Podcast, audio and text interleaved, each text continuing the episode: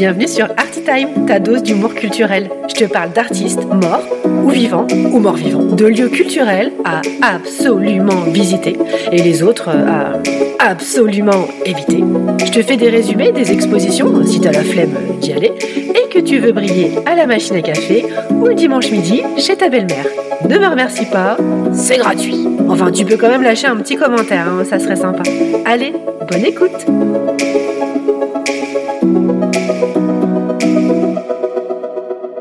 Ce week-end, en arrivant à la bourse de commerce, je m'attendais à me rendre à l'auditorium pour écouter un concert dont la musique d'ouverture aurait pu être celle-ci.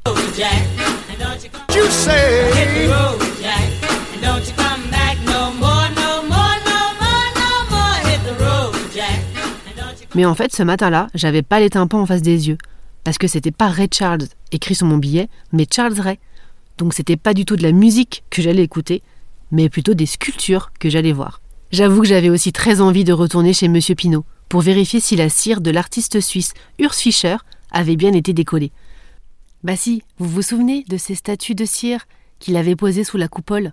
Et je vous rassure, il est venu tout gratter pour laisser place à l'américain Charles Ray pour cette deuxième exposition qu'accueille ce lieu.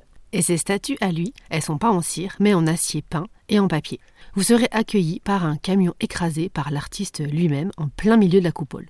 Elle trône fièrement près d'une statue d'un tout petit bonhomme qui joue avec une voiture, la nouille à l'air. C'est avec cette notion d'échelle que Charles Ray joue, en plus de nous montrer euh, des kikis.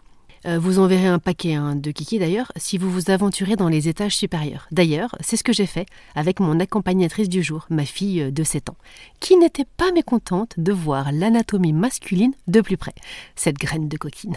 Et d'ailleurs, qu'en as-tu pensé de cette exposition, Daphné? J'ai hâte de raconter à la maîtresse que j'ai vu des kikis au musée. Bon bah voilà, bah j'ai encore gagné des points auprès de l'équipe pédagogique de l'école euh, Saint-Joseph, que je salue chaleureusement.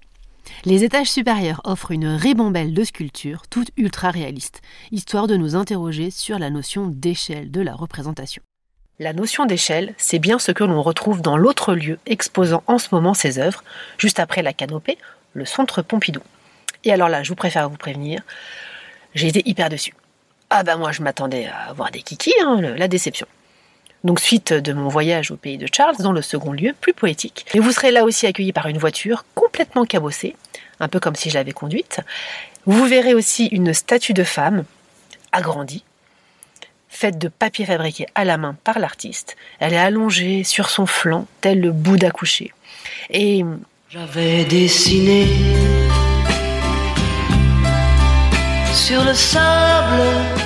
Euh, merci Christophe, mais non, euh, c'était pas là.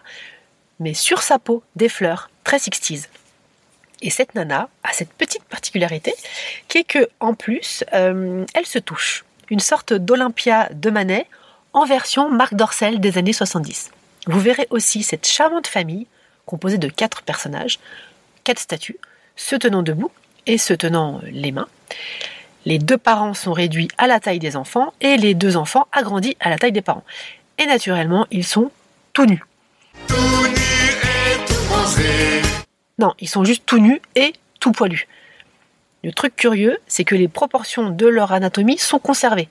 Bon, voilà, c'est, je dois l'avouer, assez gênant de voir cette famille côte à côte. Mais au final, ne va-t-on pas dans des lieux d'art pour être un peu bousculé, voir des choses d'un autre point de vue découvrir de quelle manière les artistes approprient telle ou telle technique.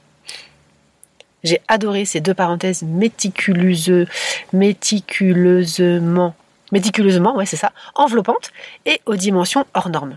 Charles Ray prête une grande attention à ses gestes dans toutes ses œuvres et c'est assez reposant à voir. Je vous quitte sur le cartel que j'ai préféré de cette exposition, qui dit Paradoxe, l'instantanéité qui caractérise la rencontre avec ses œuvres n'a d'égal que sa complexité de la conception, de la production de celle-ci. voilà. Bon, je pense que je vais faire comme la statue allongée hein, pour tenter de comprendre, me reposer, me peindre des fleurs sur le corps, prendre du LSD et me toucher.